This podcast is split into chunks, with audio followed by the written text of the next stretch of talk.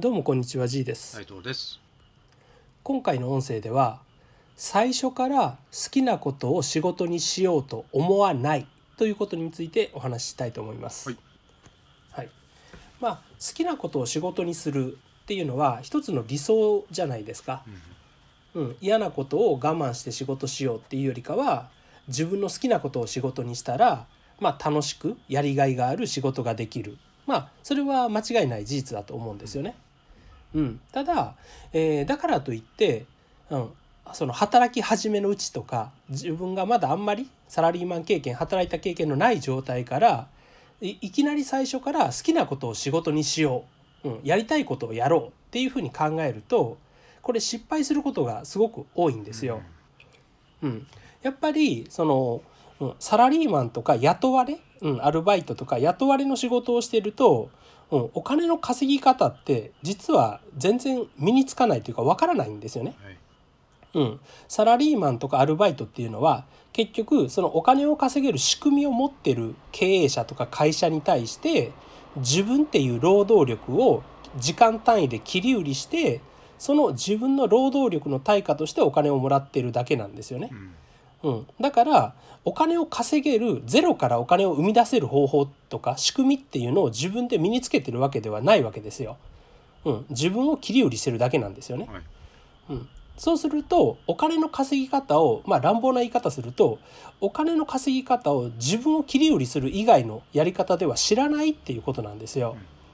うん、だからお金の稼ぎ方を知らないくせに、うん、自分の好きなことを仕事にしようとかやりたいことをやって稼げたら幸せだな、うん、みたいに考えると稼ぎ方を知らない人がねさらに自分の好きなことをやって稼ごうなんていうのは二重に難しいハードルがあってまあほぼほぼ不可能うまくいかないんですよね。なるほうん、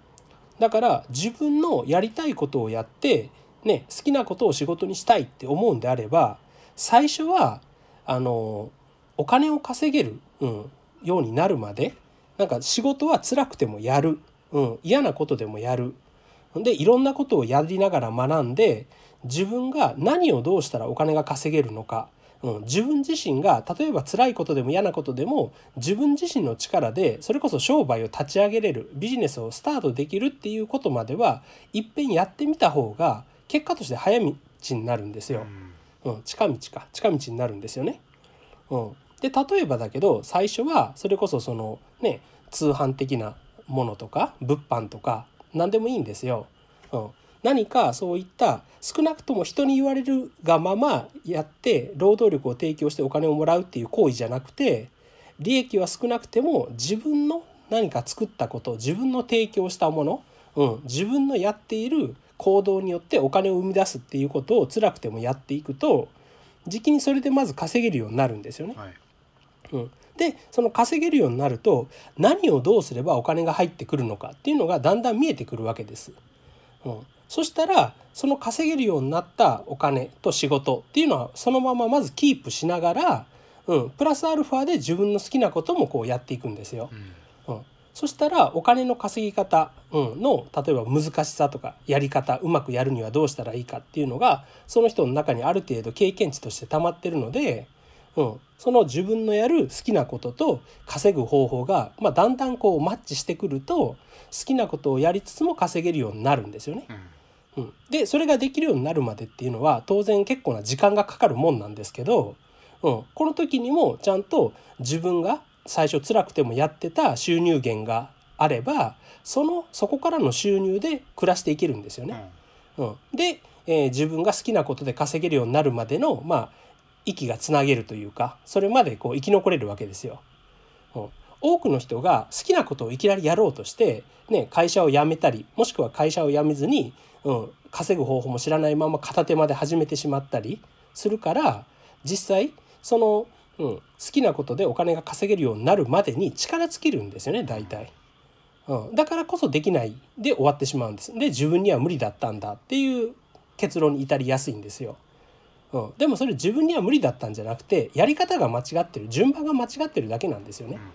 うん、まずは稼ぐ力稼ぐやり方っていうのを身につける、うん、これは学ぶとかじゃなくて実際にやってみて自分自身が稼いでみるっっていうことがまずありきなんですよ。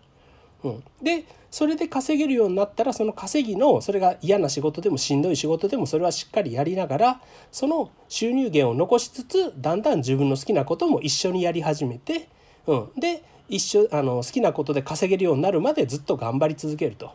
うん、で好きなことで十分に稼げるようになった時に初めてそれまで辛くて、うん、辛くても頑張ってた仕事の方は手放したり人に売却すればいいんですよね。うん、そういうふうな、まあ、一見ねすごく遠回りだし辛い期間下積み期間みたいなのが長く残るわけですけどでもその方が結局は手堅いというか、うん、急がば回れみたいなところがあるんですよね。うん、失敗する人ほど最初から果実が欲しい。最初からうまくいってほしい。最初から何かをお金を払って学べば最初から一番いいところにね簡単にたどり着ける。っていうふうに思って行動しちゃうんでまあうまくいかないわけですよ。うん、うまくいく人といかない人の一番の違いってそのうまくいくまでにどれだけの苦労があるかっていうのに耐えれるかどうかだと思うんですよね。うん、例えばその営業活動なんかでも、うん、うまくいかない営業マンっていうのは例えば自分流のやり方で100件チャレンジして一件もうまくいかなかったらああもう向いてないんだとかこのやり方はおかしいんだダメなんだ、うん、この商品なんか売れないんだ自分は向いてないんだっていうふうに思いがちなわけですよ。うん、だけど本当に結果を出してる人っていうのは100どころか1,000ぐらいアタックするわけですよね。うん、で1,000ぐらいアタックしながら自分のやり方をどんどんブラッシュアップしていく。だから結果としてポロポロとでもうまくいく取れるものが見えてきてああこういうふうにやればうまくいくんだっていうふうになっていくわけですよ。だからうまくいく人といかない人のまああの最大の違いってシンプルに行動量だったりするんですよね。うん、この行動量っていうのは当たり前の基準っていう意味の行動量なんですよ。うん、つまり死ぬほど頑張りましたって言いながら本当ね、うん、5件10件しかアポ取りに行かない人って結構ほんとざらにいるんですよね。うん、もうやれることは全部やり尽くしましたとか、うん、いろいろやってみたんですけどダメでしたって相談してくる人にじゃあ何々やったか全部あの箇条書きにして教えてくださいって言ったら23個しかやってなかったりするってよくある話なんですよ。うん、やり尽くしましたって言うんなら100個ぐらいやってないと嘘なんですよねそれって。うん、だからそれは結局自分の中の基準っていうかあのうん、これぐらいやったらやり尽くしたとか頑張ったっていう基準が低いっていうただそれだけなんですよ。うん、で基準の低い人はやっぱりうまくいかないんですよね。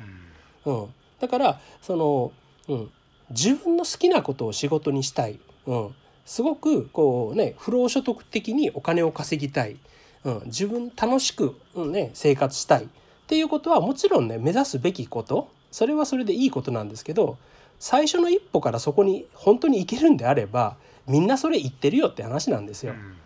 うん、そこに行くまでにものすごいもう地獄のような、うん、ハードルの高さが当然あってそれを乗り越えた人だけが行けてるから少数の人しかそれを手に入れられてないわけですよね。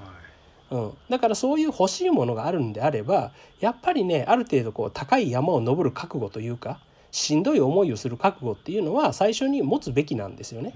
うんうん、そういうのを何も持たずにあの果実だけ欲しいつまり成果だけ欲しいって思うのは結果としてねあのその人自身を幸せにできないから、まあ、ちょっとねもったいないというかやめた方がいいよっていう話です。は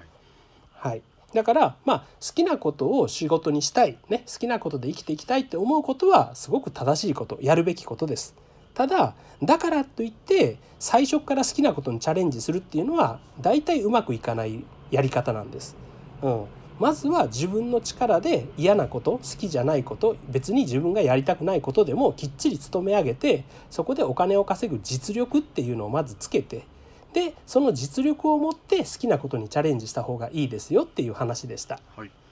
はい、じゃあ今回の音声は以上となります。ありがとうございました。ありがとうございました。